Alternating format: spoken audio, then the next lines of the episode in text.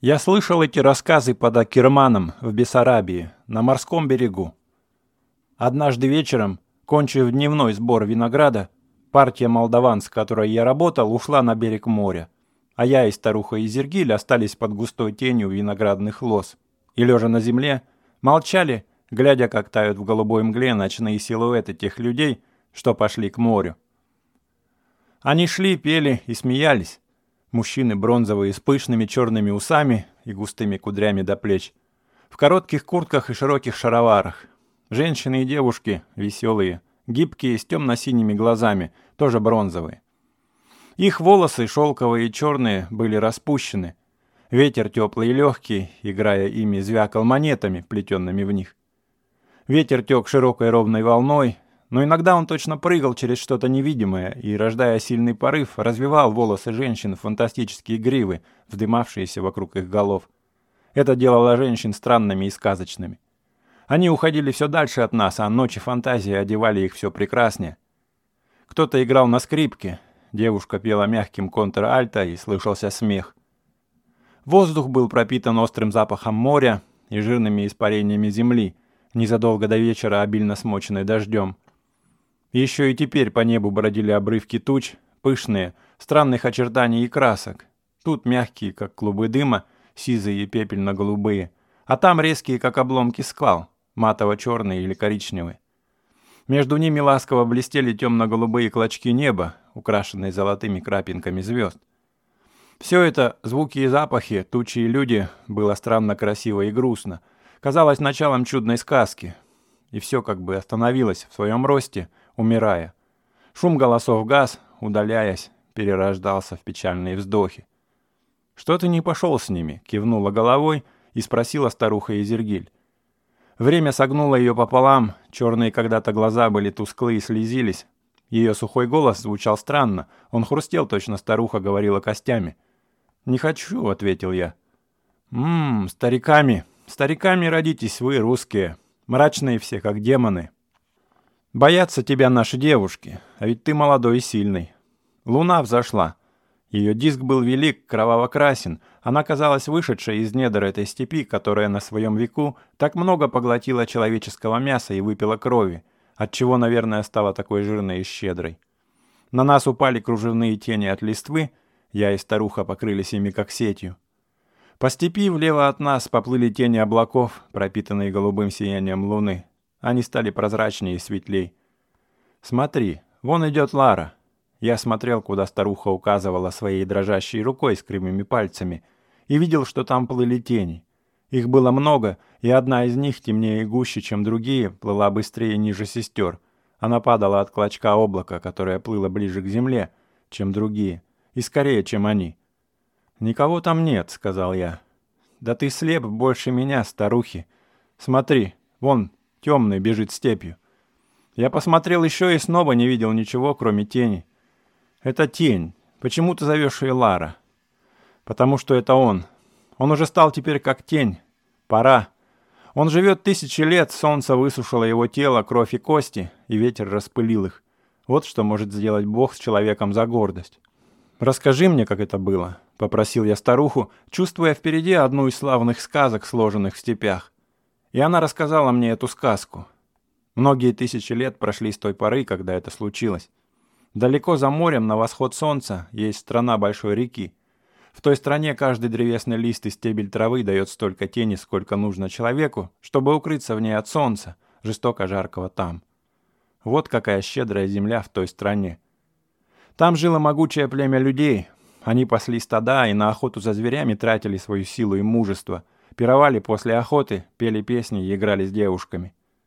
Однажды во время пира одну из них, черноволосую и нежную как ночь, унес орел, спустившись с неба. Стрелы, пущенные в него мужчинами, упали, жалкие, обратно на землю. Тогда пошли искать девушку, но не нашли ее. И забыли о ней, как забывают обо всем на свете. Старуха вздохнула и замолчала. Ее скрипучий голос звучал так, как будто это роптали все забытые века, воплотившись в ее груди тенями воспоминаний. Море тихо вторило начало одной из древних легенд, которые, может быть, создались на его берегах. Но через 20 лет она сама пришла, измученная и сохшая, а с нею был юноша, красивой и сильной, как сама она 20 лет назад. И когда ее спросили, где она была, она рассказала, что орел унес ее в горы и жил с ней там, как с женой. Вот его сын, а отца уже нет. Когда он стал слабеть, то поднялся в последний раз высоко в небо и, сложив крылья, тяжело упал оттуда на острые уступы гор, насмерть разбился о них. Все смотрели с удивлением на сына орла и видели, что он ничем не лучше их, только глаза его были холодные и горды, как у царя птиц.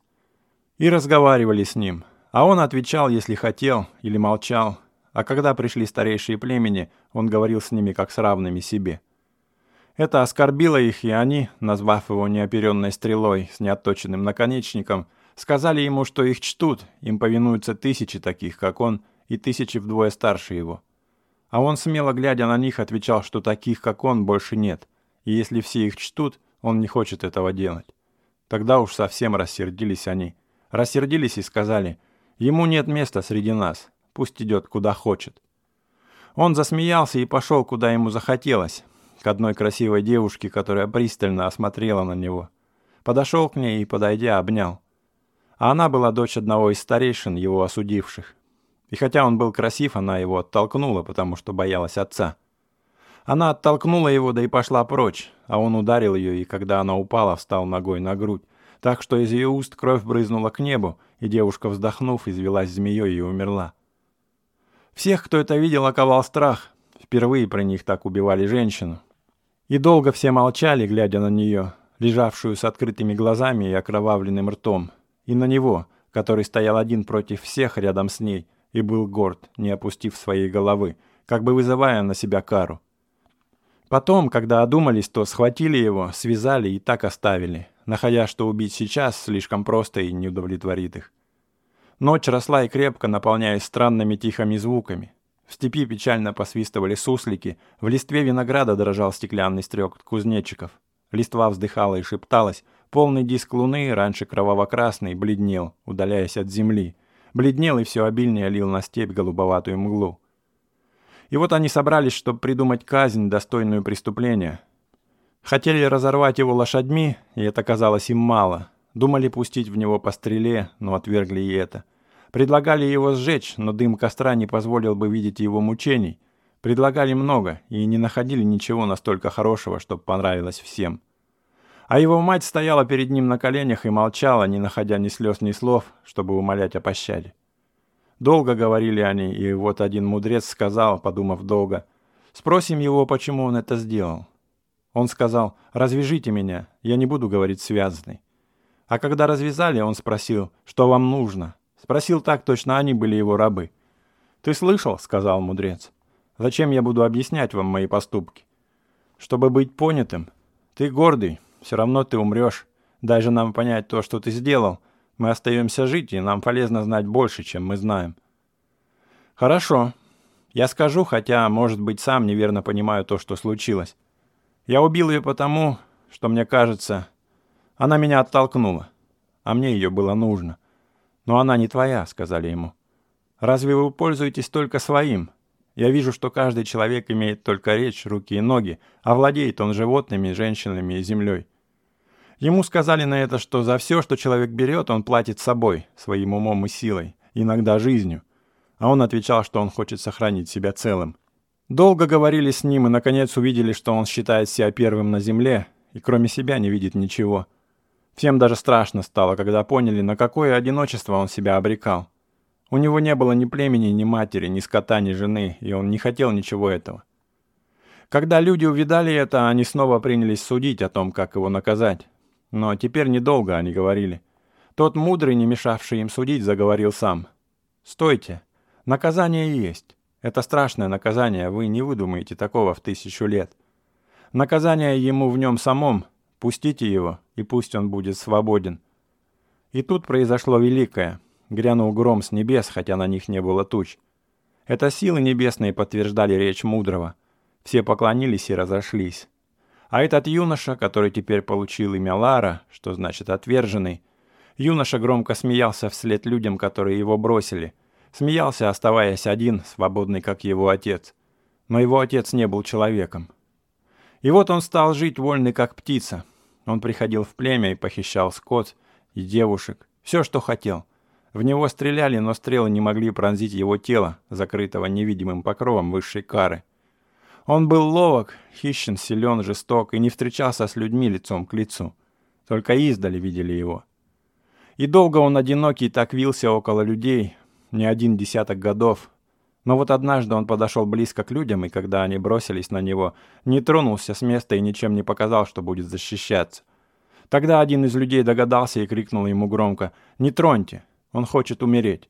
И все остановились, не желая облегчить участь того, кто делал им зло. Остановились и смеялись. А он дрожал, слыша этот смех, и все искал чего-то на своей груди, хватаясь за нее руками. И вдруг он бросился на людей, подняв камень. Но они, уклоняясь от его ударов, не нанесли ему ни одного, и когда он утомленный, с тоскливым криком упал на землю, то отошли в сторону и наблюдали за ним.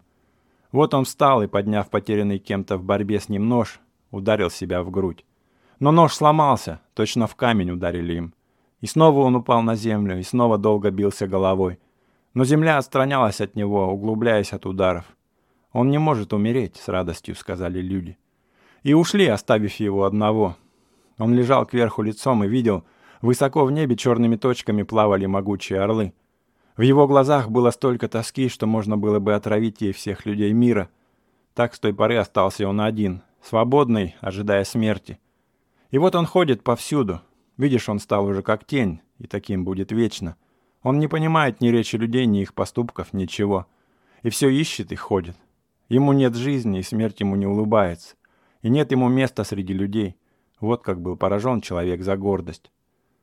Старуха вздохнула, замолчала, и ее голова, опустившись на грудь, несколько раз странно качнулась. Я посмотрел на нее. Старуху одолевал сон, показалось мне, и стало почему-то страшно жалко. Конец рассказа она вела таким возвышенным, угрожающим тоном, а все-таки в этом тоне звучала боязливая арабская нота. На берегу запели.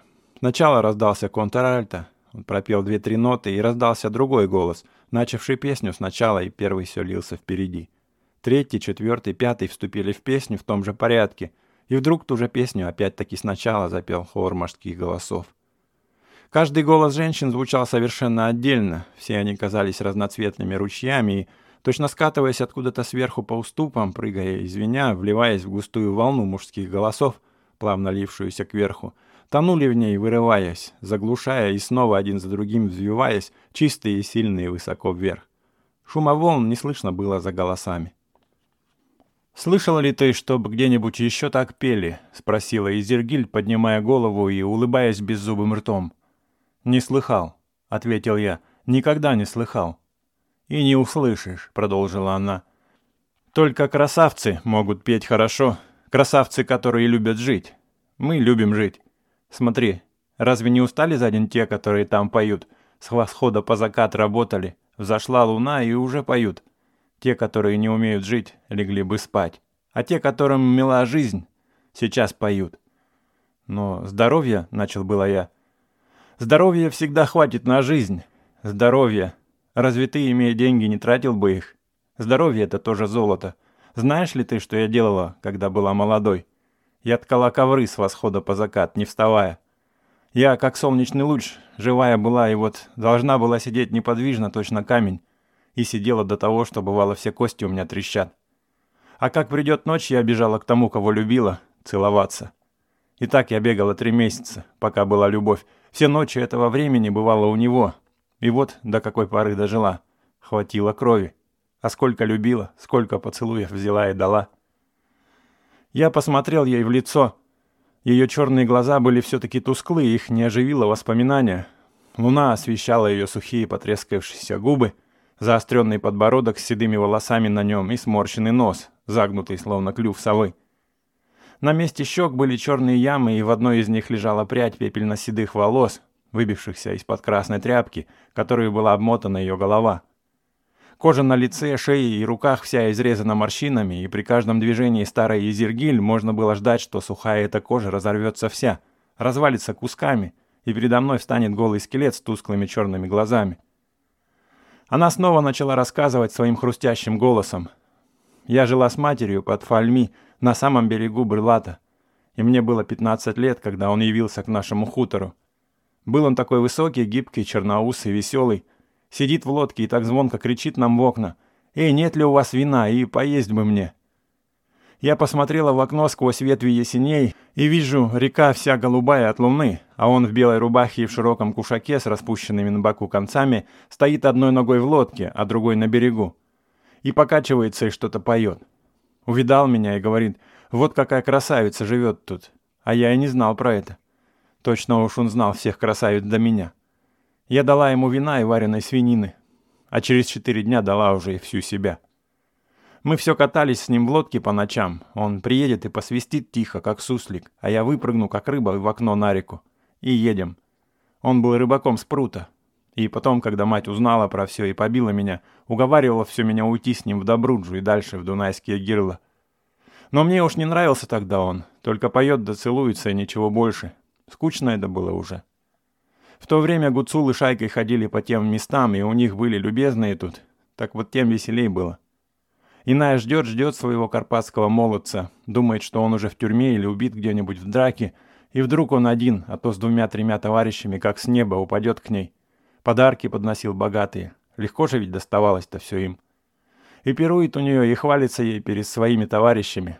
А ей это Люба. Я и попросила одну подругу, у которой был гуцул, показать мне их. Как ее звали, забыла. Все стало забывать теперь. Много времени прошло с той поры, все забудешь. Она меня познакомила с молодцом. Был хорош. Рыжий был весь, рыжий, и усы, и кудри, огненная голова. И был он такой печальный, иногда ласковый, а иногда как зверь, ревел и дрался. Раз ударил меня в лицо, а я как кошка вскочила ему на грудь да впилась зубами в щеку. С той поры у него на шее стала ямка, и он любил, когда я ее целовала. «А рыбак-то куда делся?» — спросил я. «Рыбак? Да тут». Он пристал к ним гуцулом, Сначала все уговаривал меня и грозил бросить в воду, а потом ничего, пристал к ним и завел другую. Их обоих и повесили вместе, в смысле рыбака и этого гуцула. Я ходила смотреть, как их вешали. В Добрудже это было. Рыбак шел на казнь бледный и плакал, а гуцул трубку курил. Идет себе и курит руки в карманах, один ус на плече лежит, а другой на грудь свесился. Увидел меня, вынул трубку и кричит «Прощай!» Я целый год его жалела. Эх, это уж тогда с ними было, как они хотели уйти в Карпаты к себе. На прощание пошли к одному румыну в гости, там их и поймали. Двоих только, а нескольких убили, а остальные ушли. Все-таки румыну заплатили после. Хутор сожгли и мельницу, и хлеб весь. Нищим стал. «Это ты сделала?» — на удачу спросил я. Много было друзей у гуцулов, не одна я. Кто был их лучшим другом, тот исправил им поминки. Песня на берегу моря уже умолкла, и старухи вторил теперь только шум морских волн. Задумчивый мятежный шум был славной второй рассказу о мятежной жизни. Все мягче становилось ночь, и все больше разрождалось в ней голубого сияния луны, а неопределенные звуки хлопотливой жизни ее невидимых обитателей становились тише, заглушаемые возраставшим шорохом волн, ибо усиливался ветер. А то еще турка любила я. В гареме у него была, в скутари. Целую неделю жила, Ничего. Но скучно стало, все женщины, женщины. Восемь было их у него. Целый день едят, спят и болтают глупые речи. Или ругаются и квохчут, как курицы. Он был уже не молодой, этот турок. Седой почти и такой важный, богатый. Говорил, как владыка. Глаза были черные, прямые, смотрят прям в душу. Очень он любил молиться. Я его в Букуреште увидала. Ходит по рынку, как царь, и смотрит так важно. Я ему улыбнулась, в тот же вечер меня схватили на улице и привезли к нему. Он сандалы пальму продавал, а в Букуреште приехал купить что-то. «Едешь ко мне?» — говорит. «Да», — говорю, — «поеду». И поехала. Богатый он был. И сын у него тоже был, черненький мальчик. Гибкий такой. Ему лет 16 было. С ним я и убежала от турка. Убежала в Болгарию. Там меня одна болгарка ножом ударила в грудь за жениха. Или за мужа своего, уже не помню. Хворала я долго в монастыре одном. Женский монастырь был. Ухаживала за мной одна девушка, полька. И к ней из другого монастыря, около Арцерпаланки, помню, ходил брат, тоже монашек, такой, как червяк. Все, извивался передо мной. И когда я выздоровела, то ушла с ним в Польшу. Погоди, а где маленький-то турок? Мальчик-то тот, так он умер. От тоски по дому или от любви. Но стал сохнуть, так как неокрепшее деревце, которому слишком много перепало солнца. Так и сох все. Помню, лежит весь уже прозрачный, голубоватый, как льдинка, а все еще в нем горит любовь. И все просит наклониться и поцеловать его. Я любила его и, помню, много целовала. Потом уж он совсем стал плох, не двигался почти. Лежит и так жалобно, как нищий милостыню, просит меня лечь с ним рядом и греть. Я ложилась. Ляжешь с ним, он сразу загорится весь. Однажды я проснулась, а он уж холодный. Мертвый. Я плакала над ним. Кто скажет, может ведь это я и убила. Вдвое старше я была. Была такая сильная, сочная, а он что ж, мальчик. Она вздохнула, и первый раз я видел это у нее. Перекрестилась трижды, шепча что-то сухими губами. «Ну, отправилась ты в Польшу», — подсказал я ей. «Да, с тем, с маленьким поляком. Он был смешной и подлый такой. Когда ему нужна была женщина, он ластился ко мне котом, и с его языка горячий мед тек, а когда он меня не хотел, то щелкал словами, как кнутом. Раз как-то шли мы по берегу, и вот он сказал мне обидное слово. О, я так рассердилась. Я закипела, как смола. Взяла его на руки, как ребенка, он был маленький. Подняла вверх, сдавила бока, что он посинел. Размахнулась и бросила с берега в реку. Он смешно так кричал, а я смотрела сверху, как он барахтается там в воде. Потом ушла. И больше не встречалась с ним. Я была счастлива. Никогда не встречалась после с теми, которых когда-то любила. Это нехорошие встречи, все равно как с покойниками. Старуха замолчала, вздыхая. Я представлял себе воскрешаемых ею людей.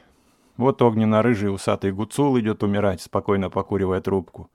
У него, наверное, были холодные голубые глаза, которые на все смотрели сосредоточенно и твердо.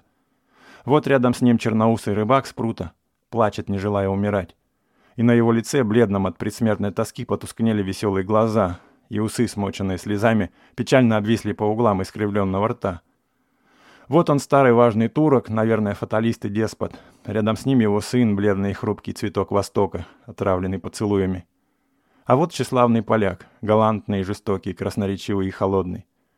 И все они только бледные тени, а та, которую они целовали, сидит рядом со мной живая, но иссушенная временем, без тела, без крови, сердцем без желания и с глазами без огня.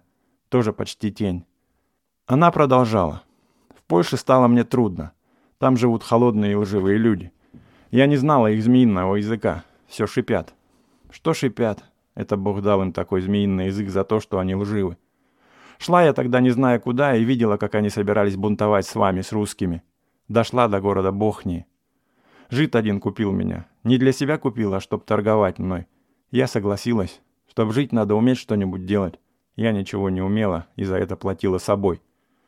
Но я подумала тогда, что ведь если я достану немного денег, чтобы воротиться к себе на Бырлат, я порву цепи, как бы они крепкие не были, и жила там. Ходили ко мне богатые паны и пировали у меня.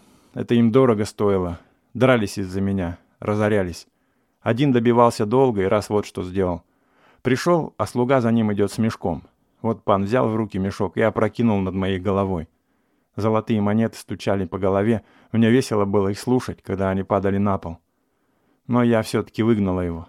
У него было такое толстое сырое лицо и живот, как большая подушка. Он смотрел, как сытая свинья. Да, выгнала я его, хотя он и говорил, что продал все земли свои, и дома, и коней, что посыпать меня золотом. Я тогда любила одного достойного пана с изрубленным лицом. Все лицо у него было изрублено крест-накрест саблями турок, с которыми он незадолго перед тем воевал за греков. Вот человек.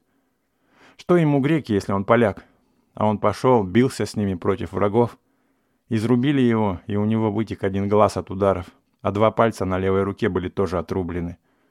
Что ему греки, если он поляк? А вот что, он любил подвиги. А когда человек любит подвиги, он всегда умеет их сделать и найдет, где это можно. В жизни, знаешь ли ты, всегда есть место подвигам. И те, которые их не находят для себя, те просто лентяи или трусы. Или не понимают жизни, потому что Кабы люди понимали жизнь, каждый захотел бы оставить после себя свою тень в ней. И тогда жизнь не пожирала бы людей бесследно.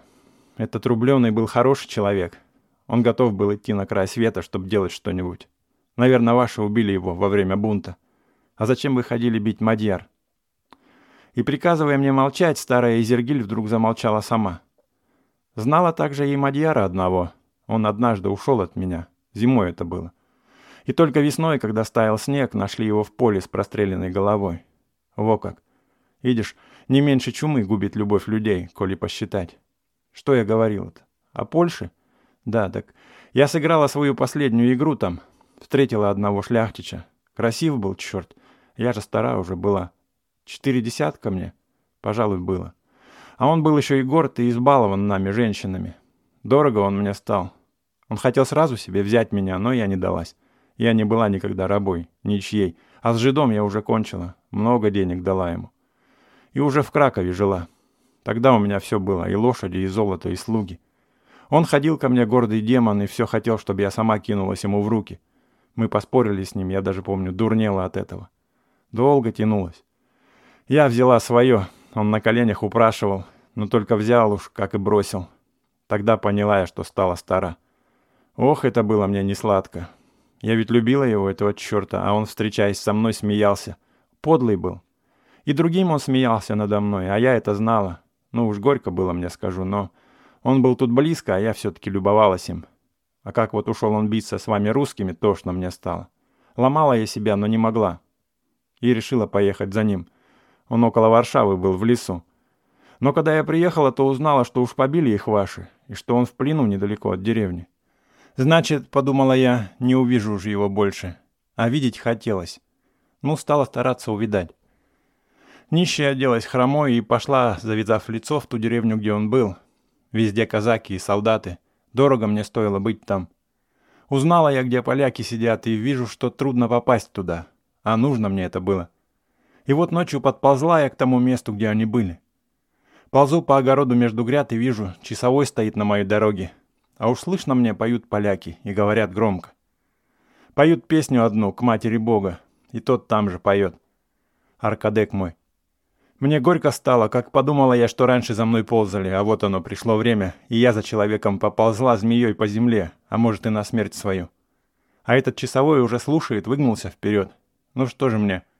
Встала я с земли и пошла на него. Ни ножа у меня нет ничего, кроме рук да языка. Жалею, что не взяла ножа. Шепчу «погоди», а он, солдат этот, уже приставил к горлу мне штык. Я говорю ему шепотом «Николи, погоди, послушай, коли у тебя душа есть». Не могу тебе ничего дать, только прошу». Он опустил ружье и также шепотом говорит мне, «Пошла прочь, баба, чего тебе надо?» Я сказала ему, что сын у меня тут заперт. «Ты понимаешь, солдат, сын, ты ведь тоже чей-нибудь сын, да? Так вот посмотри на меня, у меня есть такой же, как ты, и вот он здесь. Дай мне посмотреть на него, он умрет скоро. И, может, тебя завтра убьют, будет плакать твоя мать о тебе. И ведь тяжко же будет тебе умереть, не взглянув на нее, твою мать. И моему сыну тяжко же. Пожалей же себя и его, и меня, мать. Ох, как долго говорила я ему. Шел дождь и мочил нас. Ветер выл и ревел, и толкал меня то в спину, то в грудь. Я стояла и качалась перед этим каменным солдатом, а он все говорил «нет». И каждый раз, как я слышала его холодное слово, еще жарче во мне вспыхивало желание видеть того Аркадека. Я говорила и мерила глазами солдата, он был маленький, сухой, все кашлял. И вот я упала на землю перед ним и, охватив колени, все упрашивая его горячими словами, свалила солдат на землю. Он упал в грязь. Тогда я быстро повернула его лицом к земле и придавила его голову в лужу, чтобы он не кричал. Он не кричал, только все барахтался, стараясь сбросить меня со своей спины. Я же обеими руками втискивала его голову глубже в грязь. Он и задохнулся. Тогда я бросилась к амбару, где пели поляки. «Аркадек!» — шептала я в щели стен. Они догадливые, эти поляки, и, услыхав меня, не перестали петь. Вот его глаза против моих. «Можешь ты выйти отсюда?» – спрашиваю я. «Да, могу, через пол», – сказал он. «Ну иди же». И вот четверо их вылезло из-под амбара, трое и Аркадек мой. «Где часовые?» – спросил Аркадек. «Вон лежит». И они пошли тихо-тихо, согнувшись к земле. Дождь шел, ветер выл громко. Мы ушли из деревни и долго молча шли лесом. Быстро так шли. Аркадик держал меня за руку, и его рука была горяча и дрожала. Мне так хорошо было с ним, пока он молчал. Последние это были минуты, хорошие минуты моей жадной жизни. Но вот вышли мы на луг и остановились. Они благодарили меня все четверо. Как они долго и много чего-то мне говорили. Я все слушала и смотрела на своего пана. Что же он мне сделает? И вот он обнял меня и сказал так важно. Не помню, что сказал, но так выходило, что теперь он в благодарность за то, что я увела его, будет любить меня. И стал он на колени передо мной, улыбаясь, и сказал мне «моя королева». Вот какая лживая собака. Ну, тогда я дала ему пинка ногой и ударила бы его в лицо, да он отшатнулся и вскочил. Грозный и бледный стоит, и те трое тоже, хмурые все, молчат. Я посмотрела на них. Мне тогда стало, помню, только скучно очень, и такая лень напала. Я им сказала, идите. Они, псы, спросили меня, ты воротишься туда и укажешь наш путь? Вот какие подлые. Но все-таки ушли. Тогда и я пошла. А на другой день взяли меня ваши, но скоро отпустили. Тогда увидела я, что пора мне завести гнездо, будет жить кукушкой. Уж тяжела стала я, и ослабли крылья, и перья потускнели. Пора. Тогда я уехала в Галицию, а оттуда в Добруджу. И вот уже около трех десятков лет живу здесь.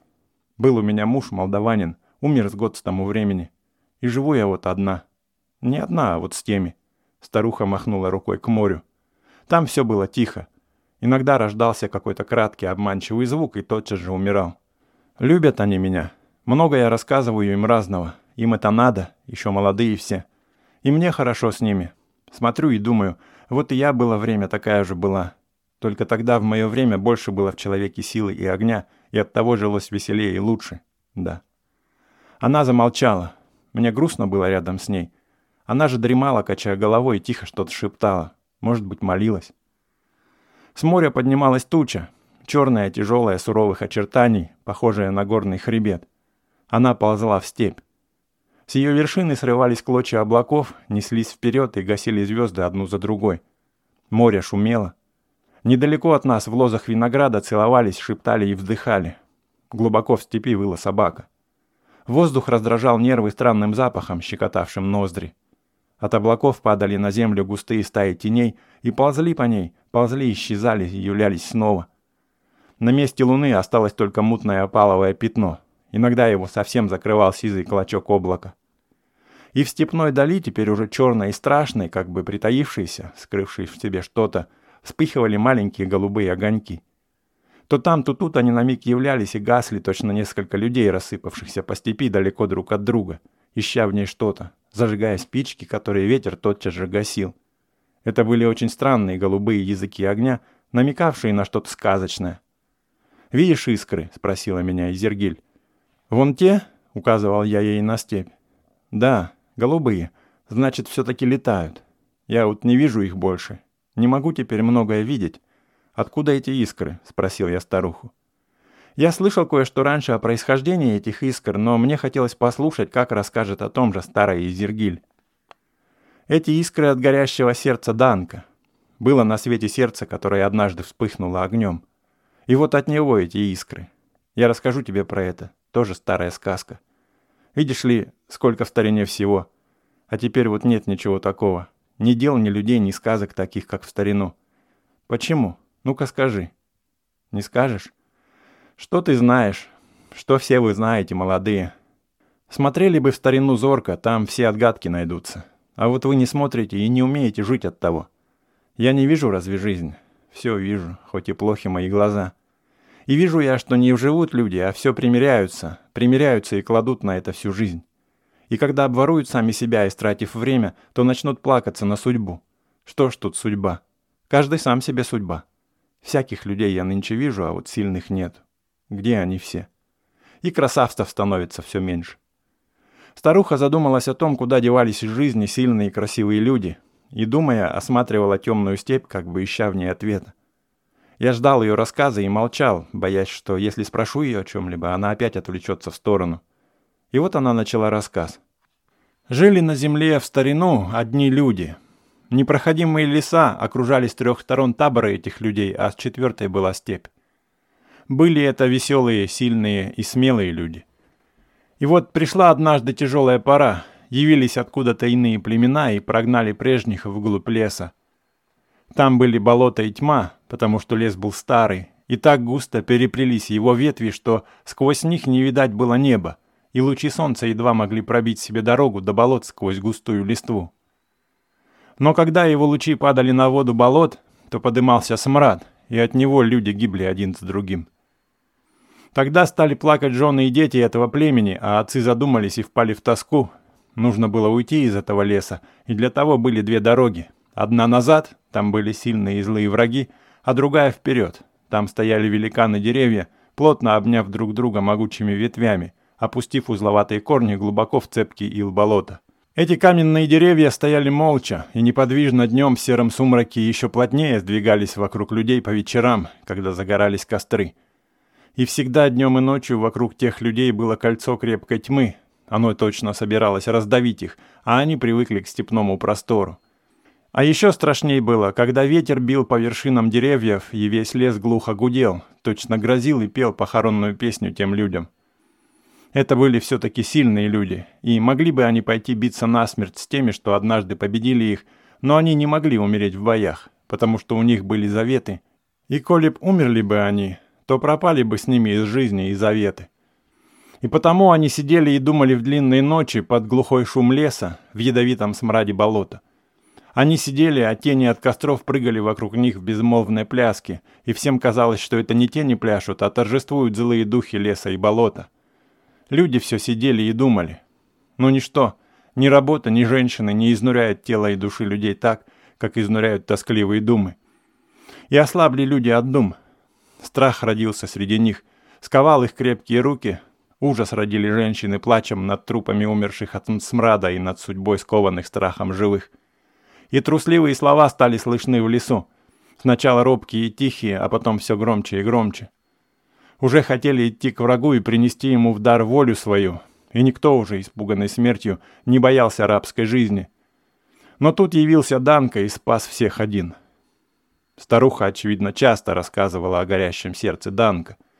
Она говорила певуче, и голос ее скрипучий и глухой ясно рисовал передо мной шум леса, среди которого умирали от ядовитого дыхания болота несчастные загнанные люди.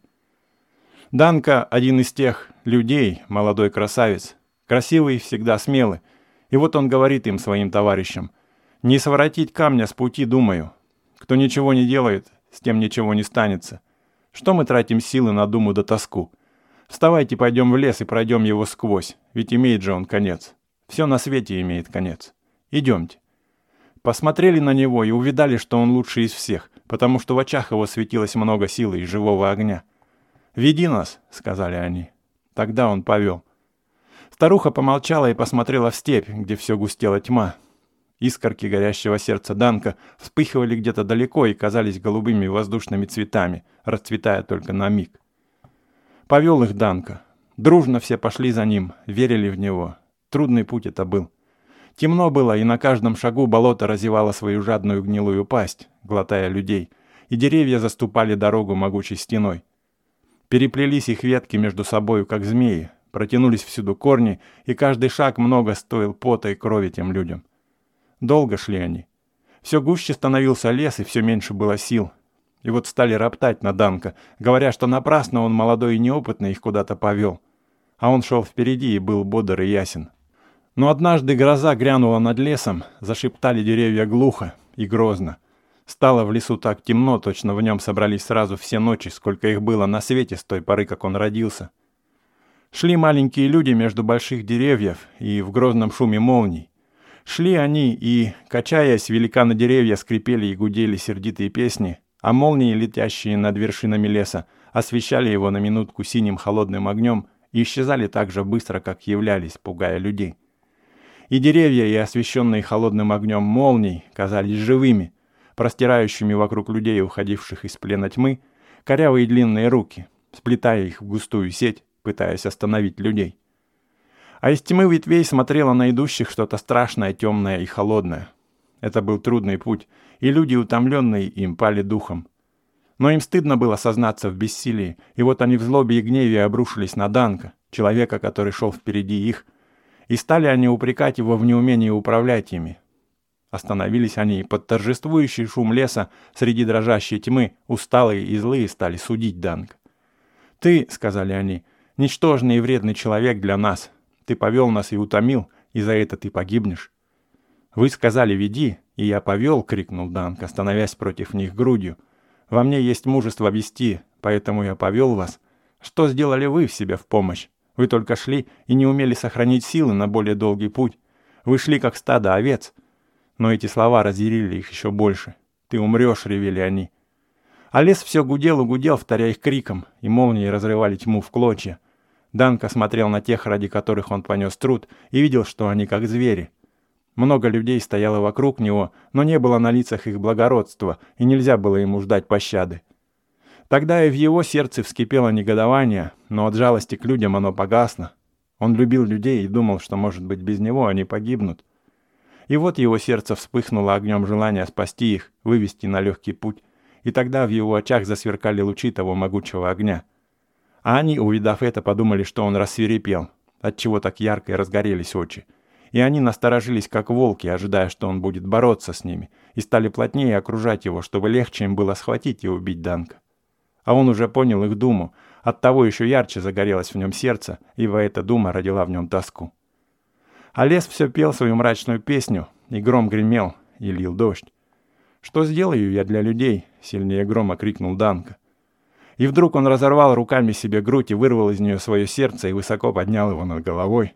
Оно пылало так ярко, как солнце, и ярче солнца, и весь лес замолчал, освещенный этим факелом великой любви к людям. А тьма разлетелась от света его, и там, глубоко в лесу, дрожащая пала в гнилой зев болота. Люди же изумленные стали, как камни. «Идем!» — крикнул Данка и бросился вперед на свое место, высоко держа горящее сердце и освещая им путь людям. Они бросились за ним, очарованные. Тогда лес снова зашумел, удивленно качая вершинами, но его шум был заглушен топотом бегущих людей. Все бежали быстро и смело, увлекаемые чудесным зрелищем горящего сердца. И теперь гибли, но гибли без жалоб и слез. А Данка все был впереди, и сердце его пылало. И вот вдруг лес расступился перед ним, расступился и остался сзади, плотный и немой. А Данка и все эти люди сразу окунулись в море солнечного света и чистого воздуха, промытого дождем. Гроза была там, сзади них, над лесом, а тут сияло солнце и вздыхала степь. Блестела трава в бриллиантовых дождях и золотом сверкала река. Был вечер, и от лучей заката река казалась красной, как та кровь, что била горячей струей из разорванной груди Данка. Кинул взор вперед себя на ширь степи гордый смельчак Данка. Кинул он радостный взор на свободную землю и засмеялся гордо. А потом упал и умер. Люди же, радостные и полные надежд, не заметили его смерти и не видали, что еще пылает рядом с трупом Данка его смелое сердце. Только один осторожный человек заметил это и, боясь чего-то, наступил на гордое сердце ногой, и оно, рассыпавшись в искры, угасло. Вот откуда они, голубые искры степи, что являются перед грозой. Теперь, когда старуха кончила свою красивую сказку, в степи стало страшно тихо, точно, и она была поражена силой смельчака, который сжег для людей свое сердце и умер, не прося у них ничего в награду.